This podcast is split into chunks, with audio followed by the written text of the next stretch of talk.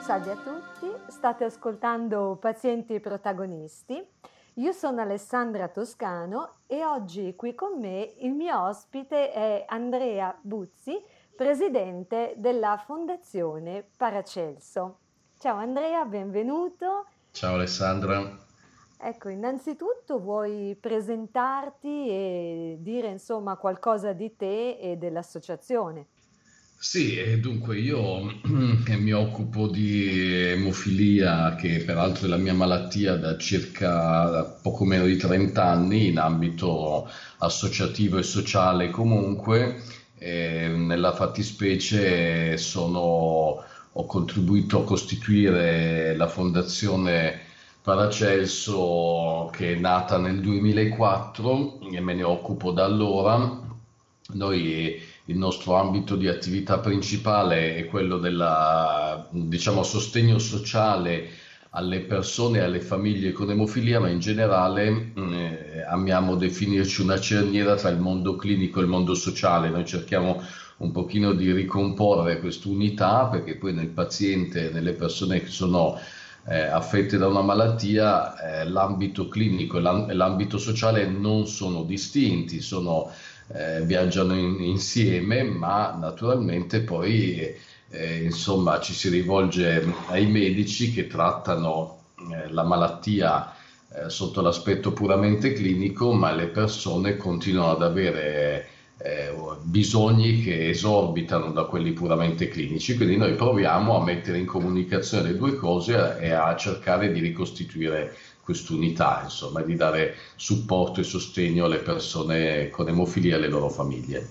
Ecco, e a livello proprio pratico, eh, questi servizi in che cosa si eh, concretizzano sul territorio nazionale? Sì, dunque sì, eh, giustamente sono, sono, progetti attivi su tutto il territorio nazionale. Allora, diciamo, nell'ambito clinico noi abbiamo per esempio una collaborazione molto intensa con uh, un, il centro di chirurgia ortopedica che sta a Milano, che è un'eccellenza nazionale, diciamo lo specialista che lavora a Milano è uno specialista che ha tanti anni di esperienza e eh, purtroppo diciamo gli emofilici con uh, una storia alle spalle lunga, quando questa è una malattia che fino a ai primi anni 70 non aveva cure, non aveva soluzioni terapeutiche, quindi eh, molti emofilici hanno riportato dei danni articolari che in, tanti casi hanno richiesto eh, interventi chirurgici, per esempio con l'impianto di protesi, di artroprotesi.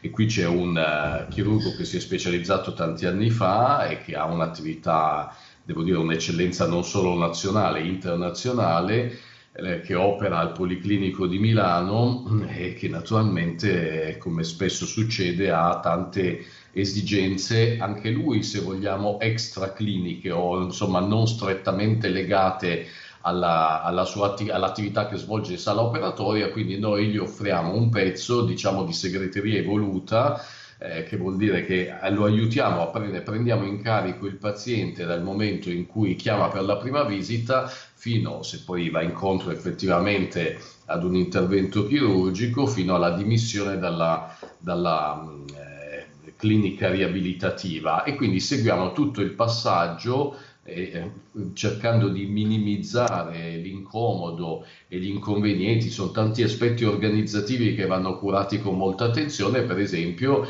eh, che eh, ogni paziente ha un suo piano terapeutico, insomma tutta una serie di cose e, e quindi noi mh, mm, ci occupiamo di sostenere il centro pubblico con un intervento davvero di, mm, di sussidiarietà, di sostenere il centro pubblico con eh, tutto un apporto naturalmente svolgiamo a titolo gratuito, no?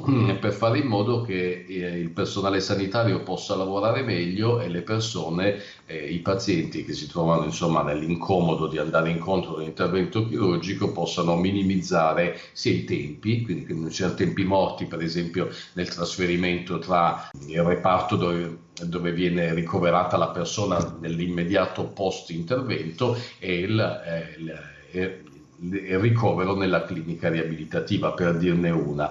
Poi, quindi questo, eh, siccome i pazienti a Milano arrivano da tutta Italia, ci consente anche di avere un rapporto di collaborazione con tanti centri emofilia italiani e con l'occasione appunto di vedere se per caso mm, eh, in centro, nei vari centri con cui entriamo in contatto ci sono altre necessità e quindi di offrire i nostri servizi che naturalmente tengo a precisare e ribadisco sono assolutamente gratuiti. Poi c'è il versante sociale, in ambito sociale noi abbiamo diciamo il nostro pro- progetto principale è un progetto di assistenza alle famiglie che sono certamente il segmento più bisognoso eh, di, di, di, considerazione, di aiuto, perché anche nella migliore delle ipotesi, cioè quando eh, sono, i loro bambini sono assistiti in maniera efficace ed efficiente, perché sono centro emofilia, però un genitore che si ritrova con un bambino con una patologia che oggi per carità ovviamente c'è di peggio, però insomma c'è anche di meglio, si può essere sani e quando un genitore si ritrova con un bambino al quale viene diagnosticata una malattia dalla quale a oggi non si guarisce, no? che per carità consente una, uno standard di vita eh, pressoché assimilabile a quello di una persona normale, però con tutta una serie di attenzioni assistenziali eh sì. e terapie, no? di piani terapeutici da seguire. Insomma, noi vediamo che le famiglie nat- naturalmente hanno mh, mm, bisogno di un appoggio per l'appunto non soltanto sul piano sanitario. Quindi noi articoliamo questo progetto che abbiamo chiamato Cominciamo da piccoli e a tutte le persone che ne fanno richiesta, in questo caso direttamente o attraverso il centro emofilia o attraverso l'associazione di riferimento per passaparola, come che sia, noi proponiamo mh, mm, di farli seguire a domicilio con tempi e frequenza che concordano direttamente loro, i familiari, e, e vengono visitati a domicilio da una mediatrice familiare.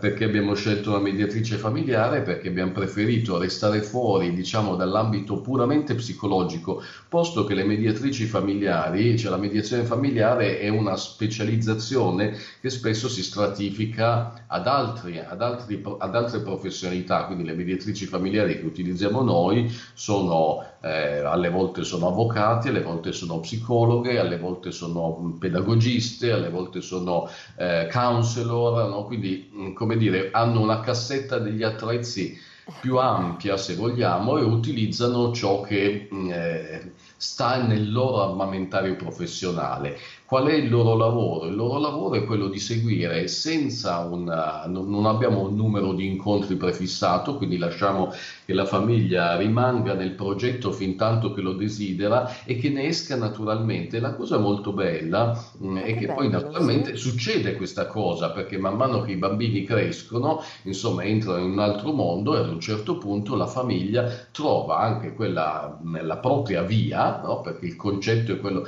Purtroppo non c'è un modo eh, stabilito, standardizzato in cui possiamo insegnare alle persone come, come convivere con l'emofilia proprio dei propri figli. No? Ognuno deve trovare il proprio modo, deve trovare il modo di ospitare questo incomodo, perché le malattie sono decisamente un incomodo, però di, di trovare uno spazio della propria vita in, in maniera soprattutto, diciamo, stante che la malattia è gestibile, ecco, il, il, primo, il, primo, concetto che noi cerchiamo di far passare in, in, nel, nel, lungo periodo di assistenza alle famiglie è questo, tutto è gestibile, non tutto è risolvibile, l'emofilia da questo punto di vista è un ottimo esempio perché non si può guarire ma la si può certo. gestire molto bene, la si può gestire molto bene clinicamente, bene, bisogna imparare a gestirla anche in tutti gli altri ambiti, in quelli sociali, per avere il, concetto che sta alla base del nostro progetto e che per il nostro target, se vogliamo, assistenziale è il bambino e l'emofilico, di questo ci occupiamo, ma siamo ben consapevoli che per, perché il bambino stia bene bisogna creare le condizioni di benessere dei genitori e quindi assistiamo la famiglia in tutto questo processo di adattamento e di ingresso in questo mondo.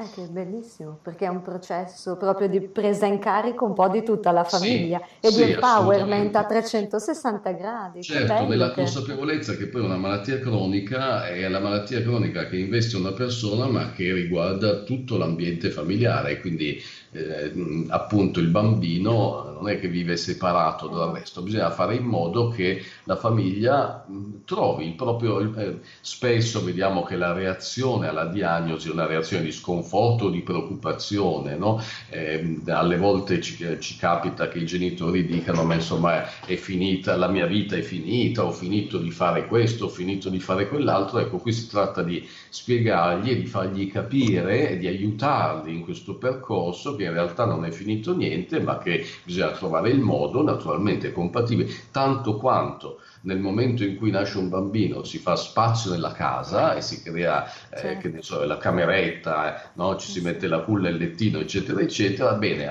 eh, allo stesso modo bisogna fare spazio nella propria vita e creare un alloggio per tutto questo, tenendo presente che certamente l'emofilia ha una difficoltà in più, che però in realtà non gli impedisce nulla. Ecco, quindi si tratta di riuscire a, a, a far ritrovare alla famiglia il proprio progetto di vita, di ricollegarli con un progetto di vita, fargli ritrovare l'equilibrio, no? ecco, le persone che pensano, ma perché chiaramente il, il carico di, una, di l'ingresso di una patologia come questa non può che essere un elemento di preoccupazione e di, di disequilibrio, quindi il messaggio, il primo messaggio che noi istruiamo le nostre mediatrici in questo senso è eh, voi dovete essere accoglienti rispetto alla preoccupazione e alla sofferenza, prima ancora di eh, provare ad alleviarla, a minimizzare, a dire insomma troveremo il modo. Ecco, la prima cosa è accogliere eh, la preoccupazione e la sofferenza e accompagnarli in questo percorso di apprendimento.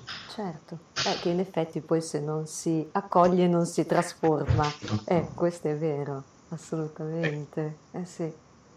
Senti, eh, da un punto di vista della, dell'associazione, secondo sì. te eh, quali sono le caratteristiche imprescindibili che una persona che inizia a fare il volontario deve avere?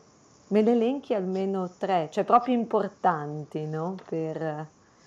Guarda, direi che la prima mm, è trovare del piacere in quello che si fa, no? Quindi io personalmente sono sempre stato, lo faccio da tanti anni, è stata, voglio dire, ho avuto anche la fortuna di avere una vita professionale anche con tante soddisfazioni, però quello che ho imparato qui dentro eh, e quello che ho ricevuto qui dentro sicuramente è un pezzo molto importante della mia vita. Sono sempre stato allergico all'idea, diciamo, un po' sacrificale, no? Cioè lo, si fa del volontariato perché si è buoni, sicuramente questo nel mio caso, se posso permettere una battuta, certo eh, che credo sì. che la prima cosa importante sia trovare un senso in questo e trovarci, come dire, dire lo faccio e certamente servirà a qualcuno se riusciamo a farlo bene, in primo luogo lo faccio perché serve a me. Questo dal mio punto di vista, per quello che mi riguarda, è stato certamente vero, cioè provare a ad aiutare altre persone sulla base di un'esperienza e di un vissuto personale, no?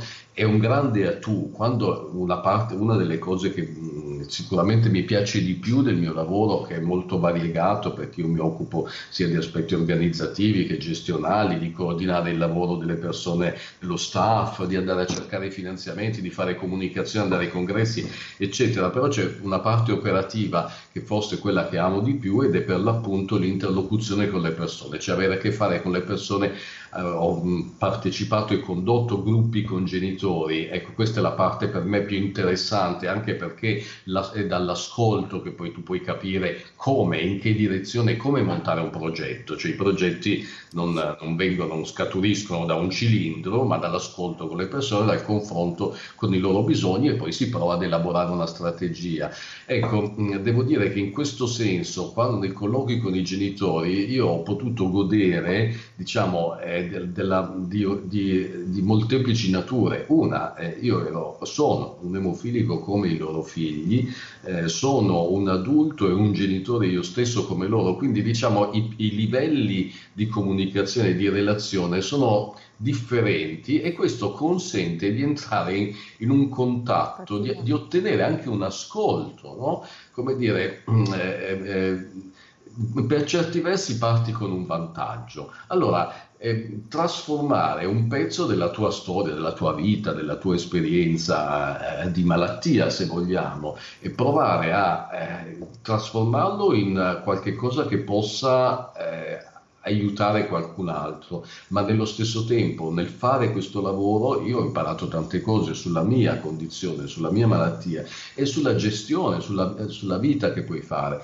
Quindi per me è stato estremamente, eh, come dire, io ho ricevuto tantissimo, per me è stato estremamente istruttivo, è stata forse l'esperienza più formativa della mia vita quella di lavorare gratis in ambito sociale, socio-assistenziale per l'emofilia. Quindi il primo requisito è divertitevi, se volete fare qualche cosa, non c'è niente che si possa fare bene senza divertirsi. Il sacrificale sarà anche molto nobile, però poi c'è un momento in cui, come dire, si viene sopraffatti, no? Eh, da sì. posizione, eccetera. Invece la prima cosa è divertirsi e poi aprire le orecchie, aprire gli occhi e cercare non di sovrapporre la propria esperienza o la propria visione, ma invece cercare di costruire la propria visione sulla base degli incontri quotidiani. Quindi, insomma, leggere, imparare, eh, frequentare, andare. Nel mio caso, ovviamente, i congressi sono sempre un momento importante, non, non, non tanto e non solo per quello che sento eh, dire dal palco o che dico anch'io, ma per tutta quella rete di relazioni che allacci spesso nei congressi, per me la parte più interessante non è in aula, ma fuori nel corridoio o durante i coffee break, insomma nei, negli spazi a margine, quando c'è una comunicazione che non è più come dire, istituzionale, no? ma che fluisce, invece trovi sempre qualcuno che dice senta volevo chiederle questa cosa, alle volte un genitore, alle volte un medico, alle volte un operatore del mondo farmaceutico e via dicendo, quelli, quelli eh, sono i momenti dove si impara e si capisce anche che cosa si può fare, in che direzione si può andare.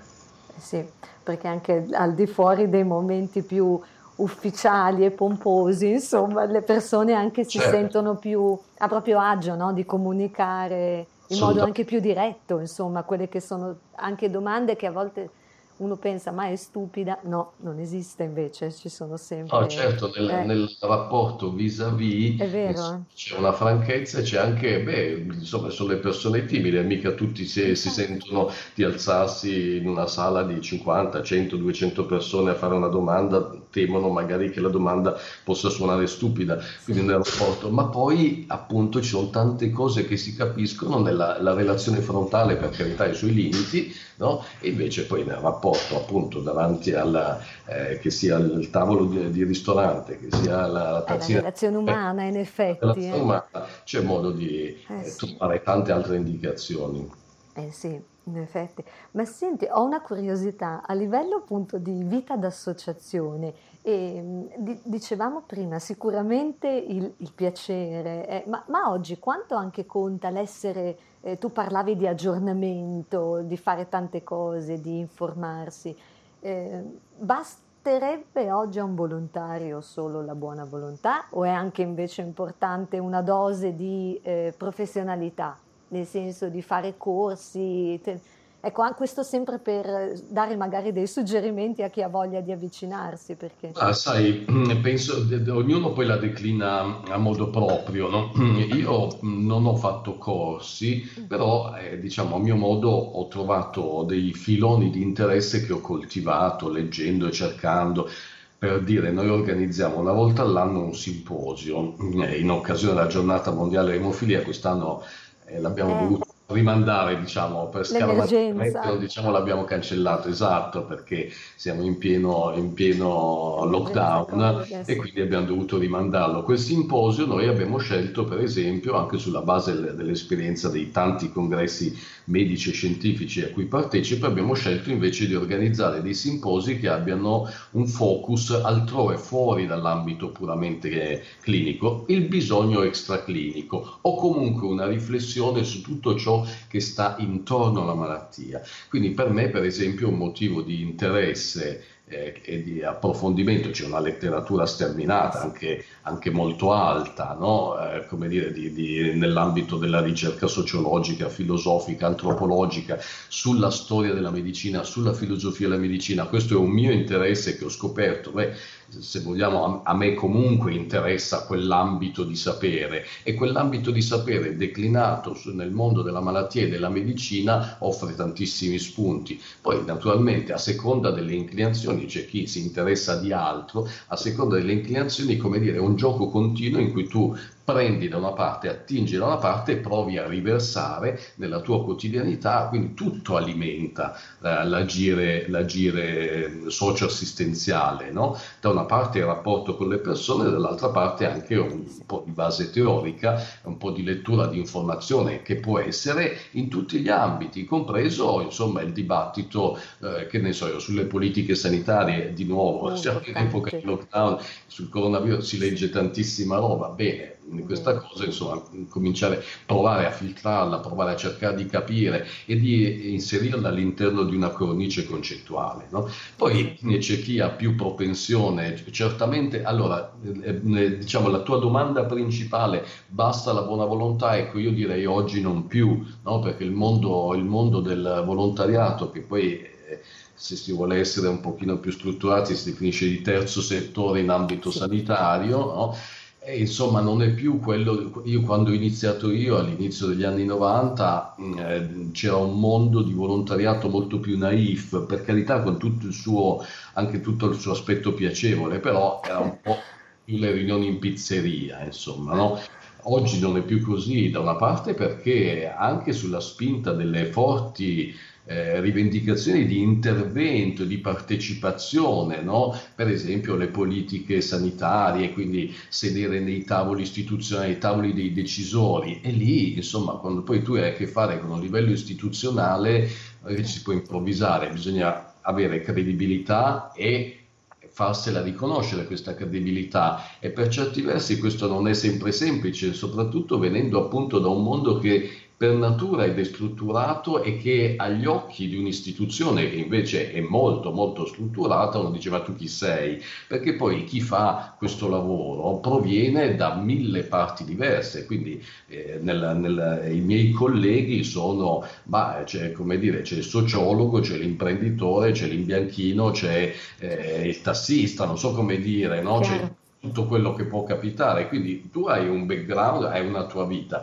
come ti costruisci la credibilità che ti consente poi di essere ascoltato quando vai a parlare sia con un politico, con un amministratore, sia con chiunque altro, con un possibile finanziatore, ecco quello devi impararlo. No, non basta la buona volontà, certamente serve un pochino di tempo, tante volte eh, soprattutto all'inizio quando cercavamo di tirare dentro, di arruolare persone, di reclutare persone, ehm, io mi rendo conto che mm, facevamo questa operazione di, di, rassicurare le persone che bastava poco, poco tempo, poco impegno, poco di tutto. Ecco, oggi eh, non mi sento più di dire questa cosa, non basta né poco impegno né poco tempo. E, e, e, questo è un buon motivo per cui ci deve essere un po' di passione, perché altrimenti, posto che normalmente le persone fanno quello che fanno perché sono pagate per farlo, qui certo. eh, come dire, togliendo ovviamente lo staff, cioè le persone che lavorano eh, in, un, in, un, rapporto di lavoro, che però poi anche lì certo che lavorano perché c'è uno stipendio che viene pagato, ma insomma quello che funziona è il fatto che poi queste persone ci mettono un pezzo in più, no? quindi un pezzo di passione. Questo funziona per tutto, secondo me, cioè la passione è una chiave fondamentale, a maggior ragione per chi non ha nemmeno la l'incentivo economico, la molla economica. Certo. Quindi è, è, difficile anche dire non ti daremo un soldo, ci dovrei mettere tanto tempo, ci dovrei mettere tanto impegno, magari devi anche farti il costo, studiare, preparare, leggere, eccetera, eccetera. Bene, qual è la tua motivazione? Perché, perché è bello, se ci trovi del bello, altrimenti non lo fare. Fai un'altra cosa, ci sono degli hobby, no? vai al cinema o metti le navi in bottiglia o fai la collezione di tappi di, di, di bottiglie di birra, per dire. No? Sì, sono pienamente d'accordo, guarda, perché in effetti è, cioè, è ti deve piacere, guarda, non sì, c'è niente sì, che sì. Non è riempire il tempo, bene no. se non c'è del divertimento, nel senso nobile se vuoi, non è che passiamo il tempo a ridere, però insomma ci si diverte, sì, ci si diverte per esempio a far funzionare bene una cosa, quando provi ad immaginarti un progetto, cioè come dire appunto una soluzione, una strategia per offrire un po' di benessere o per migliorare la condizione di qualcun altro e poi questo progetto al quale hai lavorato per mesi, mh, contribuendo, aggiungendo un pezzettino qua, come dire, modellandolo via via, poi ad un certo punto è come il varo di una nave, ad un certo punto lo metti in acqua e lì è il momento della verità, o va a fondo o naviga andando naviga. via un po' stortignacolo, oppure invece vedi che prende il vento e che funziona meravigliosamente. Ecco, per noi quando, devo dire, quando eh, trovi le persone che spontaneamente non sollecitate perché appunto questo se vuoi è la grande libertà anche da un certo punto di vista che non ci sia un passaggio monetario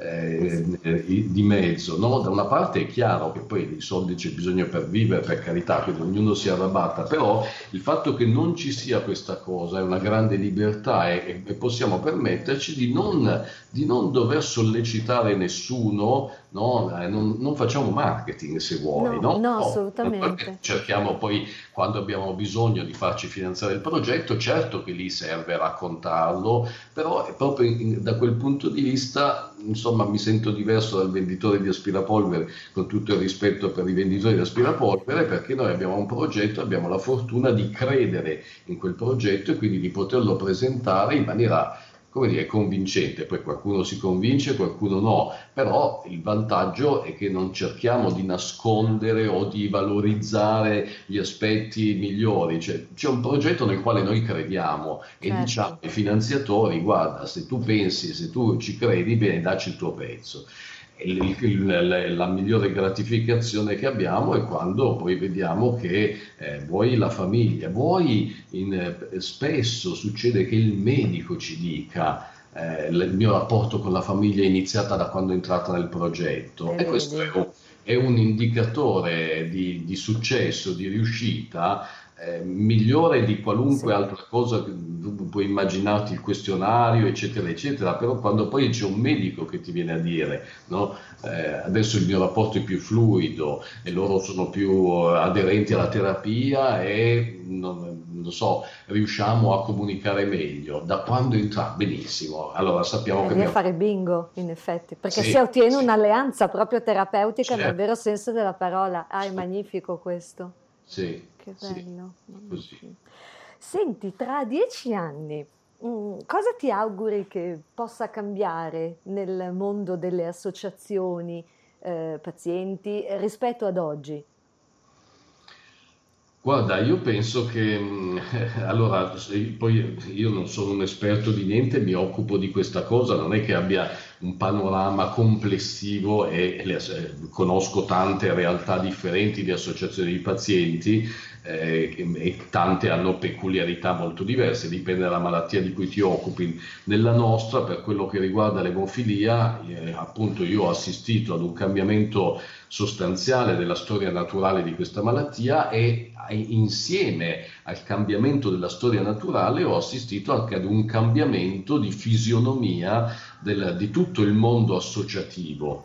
Eh, oggi eh, vedo che si fa più fatica a far capire, ma questo eh, per certi versi anch'io quando, quando ho iniziato appunto ai- nei primi anni 90 non mi era del tutto chiaro perché, a che cosa serve un'associazione di pazienti, no? Se non, certo, è, è l'aspetto evidente è dire ma quando devi andare a chiedere qualche cosa a live- sul livello politico, a livello istituzionale, però non è soltanto quel pezzo che possiamo definire lobbying, no? O advocacy, poi c'è un pezzo di eh, emancipazione del paziente, che è la parte che, del paziente e di chi gli sta intorno, no? Quindi di presa in carico di se stesso per cercare di vivere al meglio questa condizione. Ecco, oggi è ancora più difficile che non 20-30 anni fa, eh, per l'ottima ragione che nel frattempo la malattia ha, eh, ha avuto degli sviluppi, le- la- l'assistenza la terapia di questa malattia ha avuto degli sviluppi positivi per cui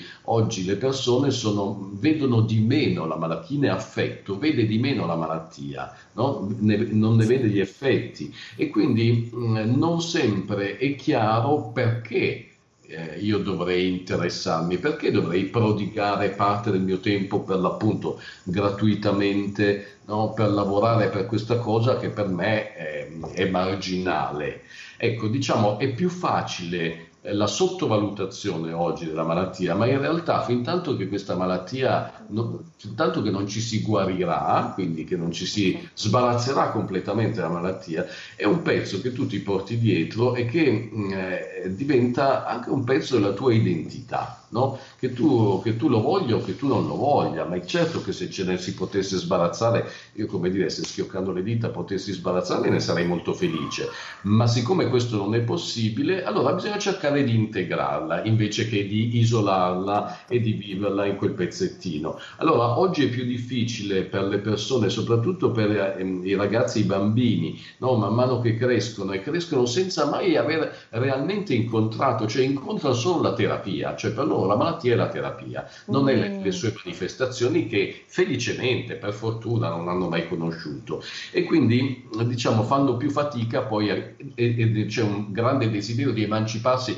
completamente dalla malattia. Quindi eh, c'è questo, un po' la, la narrazione dei nostri tempi sulla normalità, un concetto sfuggente e problematico. Però, insomma, alla ricerca della normalità non vado a lavorare nell'ambito della mia malattia, che vuol dire restare in parte lì dentro. Allora, fra dieci anni, secondo me, quello che eh, io mi auguro che succeda è che ci sia comunque un livello, diciamo, di volontariato che sta nel livello strategico e poi che ci sia una professionalizzazione, cioè bisogna, non si può più, proprio perché non è più, eh, anche le, le necessità e le attività ormai sono veramente, eh, richiedono tempo e professionalità mm. ed è giusto che si, eh, ci sia un livello diciamo, di decisori no, che poi delega la parte operativa a qualcuno che è pagato per farlo. Ecco, io mi auguro che ci sia questo tipo di evoluzione. In mm. parte già c'è, noi in realtà funzioniamo già così, no?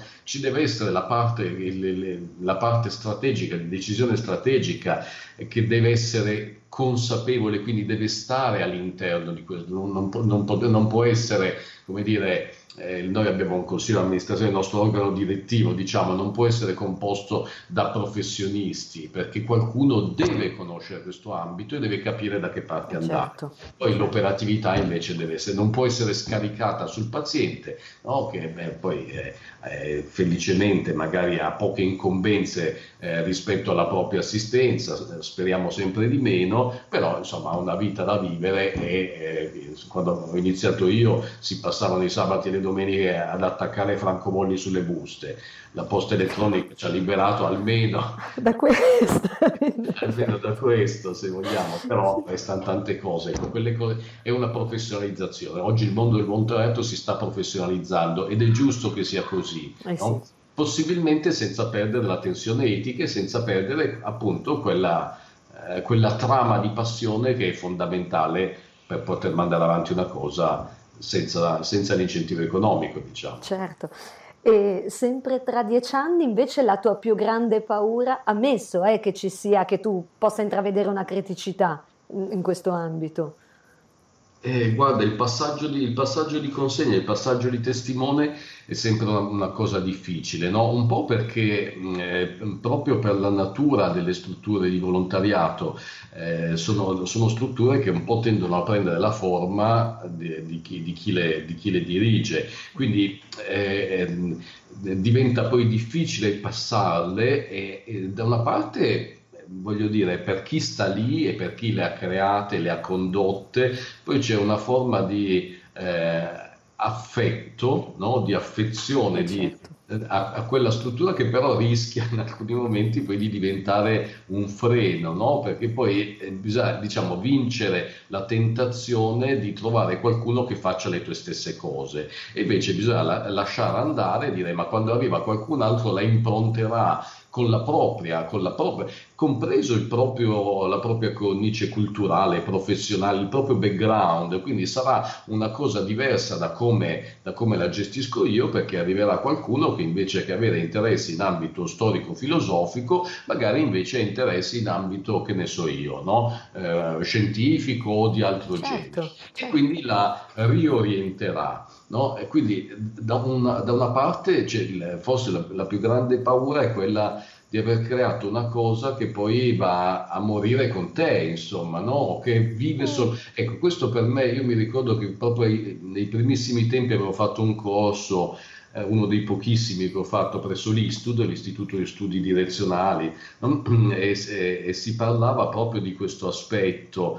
Eh, alla fine, che cosa, che cosa chi vuole costruire, che cosa vuole costruire? Vuole costruire una macchina che sia il più efficiente possibile, eh, che abbia dire, una bella linea e buone prestazioni, ma che sostanzialmente sia pilotabile da chiunque, da chiunque abbia fatto il suo percorso e abbia preso la patente, per modo di dire, no? Però non che sia la mia macchina, ecco, la mia ambizione è sempre stata quella di costruire qualcosa che funzionasse bene, ma che un giorno uno può dire, senti, questo è il volante, questa è la, la chiave d'accensione, sì. adesso impara tu a pilotarla. La paura è sempre quella poi di non riuscire, da una parte, eh, e di diventare un ingombro no? in tantissime strutture, ma questo mica solo in ambito di, di volontariato di terzo settore, in tantissime strutture tu assisti a questa parabola tristissima di quello che era il guru e che ad un certo punto diventa il principale ostacolo al cambiamento, allo sviluppo, no? perché diventa il grande vecchio. No? Eh, siccome ci si avvicina. No, no, quello in effetti è un po' il pericolo, sì, delegarlo proprio un po' al concetto dell'ego anziché di una sì, eh, solidarietà sì, collettiva, sì. No? Della, del, del, far funzionare tutti insieme. Mm, eh quello può, eh sì, può essere in effetti un pericolo, però sono certa che non riguarderà voi. Rispetto invece a un altro tema della, eh, dell'informazione e della comunicazione. Oggi tra l'altro eh, sempre di più no, eh, si usano i social media e voi all'interno dell'associazione che uso eh, ne fate e, e, e, come anche diciamo prevenite tra virgolette un po' mh, quello che è un, una divulgazione invece di fake news, insomma mh, Ecco, come cercate di... Ma sai, dunque, allora, eh, questo è sicuramente un aspetto critico, no? Perché poi eh, in una struttura piccola come la nostra, noi abbiamo tre dipendenti che per carità non sono pochi, però abbiamo anche tante cose da fare e eh, spesso qui forse sono io che ho un po' improntato, insomma io preferisco fare piuttosto che eh, mi piace anche molto comunicare, però insomma mi piace comunicare quello che abbiamo, stiamo facendo e che abbiamo da fare. Nell'aspetto di comunicazione è, è sempre piuttosto critico perché poi alla fine tu devi distinguere chi comunica bene molto spesso non è chi fa meglio, insomma, noi facciamo tanto e siamo un po' carenti sulla comunicazione, o meglio, sulla comunicazione, diciamo, noi comunichiamo sia nelle sedi congressuali, dove cerchiamo di portare sempre no, una voce, anche perché poi spessissimo, a me, io vado nei congressi, sono congressi medici e spesso sono l'unico eh, fuori da quella, sono l'unica voce fuori dal coro, ma nel senso che tutti gli altri sono professionisti sanitari, io invece no, no? cerco di portare sempre il cotè sociale e mi sgolo da anni a, a, spiegare che senza quel pezzettino poi tutto rimane un po' astratto, un po' monco e che i medici devono confrontarsi con quell'altro pezzo che è l'altra metà della, della realtà a cui loro dedicano il loro sapere, le loro energie professionali, non, non devono devono fare loro lì dentro, ma devono sapere che c'è, non possono pensare che tutto si esaurisca nella, nella parte fondamentale che fanno loro. Cioè la malattia non è solo un dato biologico perché le persone non sono solo dei grumi di cellule, no? ma sono invece... Eh, diciamo, la dimensione biopsicosociale di cui si parla dagli anni 50 del secolo scorso non ha ancora trovato una vera concretezza, però deve essere il nostro faro. Dobbiamo tenere presente che le persone umane sono delle entità biopsicosociali e che quindi hanno bisogni bio logici, psicologici e sociali e che le malattie sono dei catalizzatori di tutto questo e bisogna dare ascolto a tutto, a tutto questo pezzo. Allora, questo è il tipo, diciamo, è il mainstream comunicativo per quello che ci riguarda. Dovunque si vada in qualche maniera, è certo che non è che si dicono sempre le stesse cose, però questo è, diciamo, il, il, la, la trama su cui si intesse ogni comunicazione. Questo è il pensiero fondativo in qualche maniera. Dopodiché del, abbiamo, se vuoi, il vantaggio che la malattia, la malattia genetica è rara, almeno dal punto di vista epidemiologico è considerata rara, non sono così poche le persone, però sono un numero ristretto e soprattutto eh, come malattia genetica, questo se vuoi è lo svantaggio e il vantaggio nello stesso tempo. Da una parte fai fatica ad attrarre persone che non sono interessate a questo, no? Malattia genetica, come dire, se, se, non c'è in famiglia già c'è minore attenzione, questo vuol dire difficoltà per esempio nel riperimento fondi, insomma in tutto quello che è. Però dall'altra parte il vantaggio è che mh, chi ce l'ha ti viene a cercare, cioè chi è interessato al problema ti viene a cercare.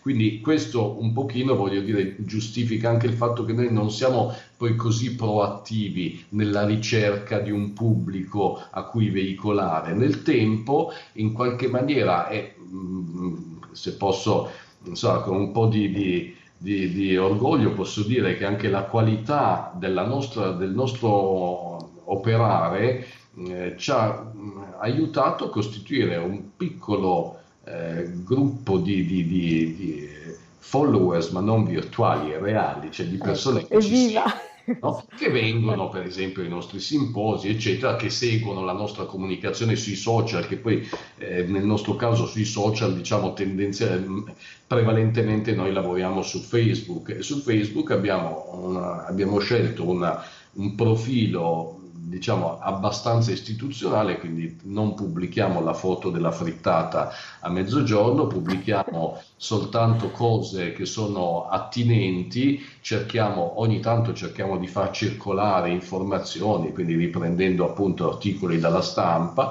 e poi comunicazioni che abbiano un senso. Non siamo martellanti, un po' perché non ne abbiamo il tempo, un po' perché eh, poi io lo so di un altro secolo, quindi insomma, non sono propriamente social, però insomma è uno strumento potente no? che utilizziamo, non facciamo, non, non, a me personalmente di nuovo, poi quando arriverà qualcun altro avrà un'altra visione, a me non piace la, la modalità martellante pubblicitaria, so anche che è efficiente, no? eh, tutti sappiamo che poi rispetto allo spot pubblicitario fantasioso eh, brillante funziona meglio quello invece che ti viene martellato eh, 50 volte eh, nel, nell'arco del film signora le do due fustini alla fine ti compri sto fustino insomma no? eh, però no. nel, cioè, abbiamo il vantaggio che non dovendo vendere niente vogliamo anche scegliere la cifra comunicativa e lo stile comunicativo bene diciamo questo è quello che siamo capaci di fare ci piace fare così e tutto sommato riusciamo a veicolare le informazioni e abbiamo un ascolto che si fonda anche un po' su questo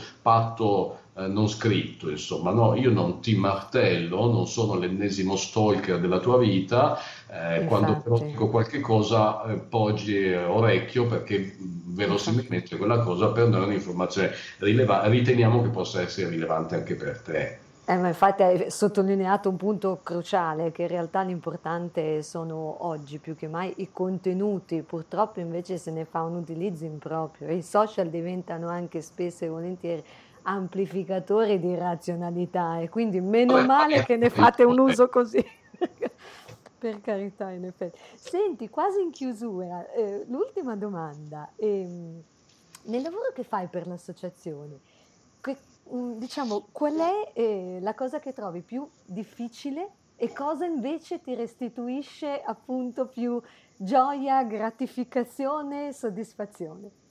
Ma è semplice, allora quello che trovo più difficile è che ormai comunque sono in età senatoriale se vuoi, quindi quello che trovo più difficile e meno gradevole l'ho pian piano eliminato dalla, dall'ambito, anche perché sono le cose, un po' ci sarà anche, anche il bias come dire, quello che ti piace quello dove riesci bene e riesci bene in quello che ti piace, bene, ma appunto è il grande vantaggio, siccome nessuno mi paga, in qualche maniera eh, l'ho scelto e poi se non, se non, sono bravo a fare certe cose è inutile che mi intestardisca, le faccio fare a qualcun altro. Per tanti anni mi sono occupato per esempio di rapporti con eh, le istituzioni e con i politici, soprattutto quando stavo nell'associazione di pazienti, oggi io sono in una fondazione, quindi è una cosa, una struttura differente che non ha la per sua natura non ha rappresentatività, ecco, quando lavoravo per l'associazione dei pazienti o, o dovevo avere un rapporto con, con, i politici,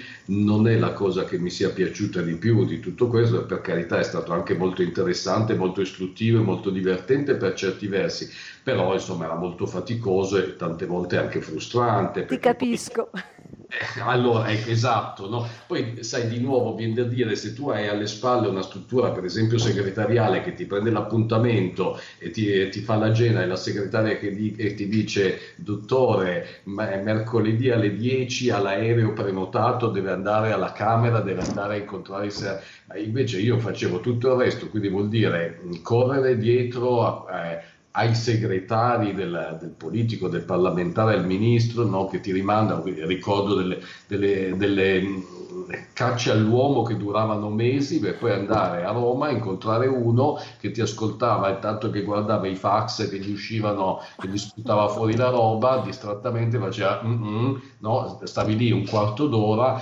perdevi una giornata per non dire tutto quello che avevi perso prima e quando uscivi da lì dicevi ok, eh, Allucinante. so che la dovevo fare ma ma questo se già appena sono uscito si dimentica c'era la coda di altri sette come me, no? e magari anche qualcuno un po' più influente di me, no? questo si è dimenticato. Poi per carità qualche risultato magari l'hai portato a casa, sicuramente non è la parte di lavoro che mi piaceva di più. Diciamo, i ruoli istituzionali non sono i miei, i rapporti istituzionali non sono i miei. Che cosa mi piace di più? Beh, mi piace incontrare le persone, mi piace anche parlare nei congressi. Quando ho dei contenuti eh, diciamo ho anche ad un certo punto ho capito che dovevo anche limitare il numero perché eh, come dire, se vai a 20 congressi all'anno, magari hai contenuti per quei 20 congressi, se però i congressi diventano 40, poi c'è un momento in cui tu parli e non sempre quello che dici è pregnante, pieno di significati. Insomma, ecco, io cerco di mantenere la densità, mi piace per l'appunto, tanto che vada a 20 o che vada a 40,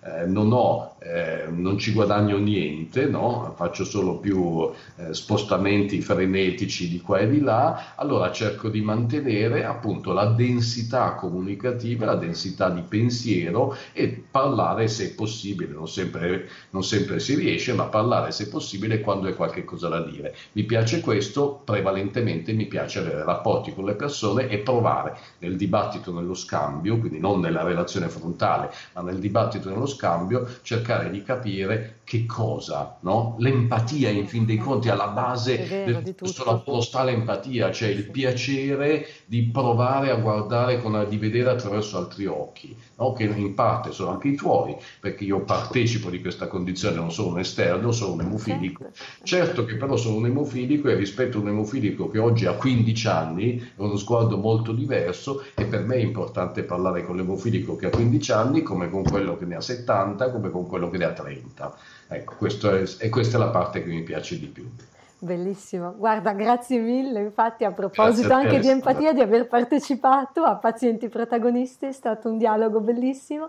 Grazie a tutti per l'ascolto e a risentirci alla prossima puntata. Grazie. Grazie.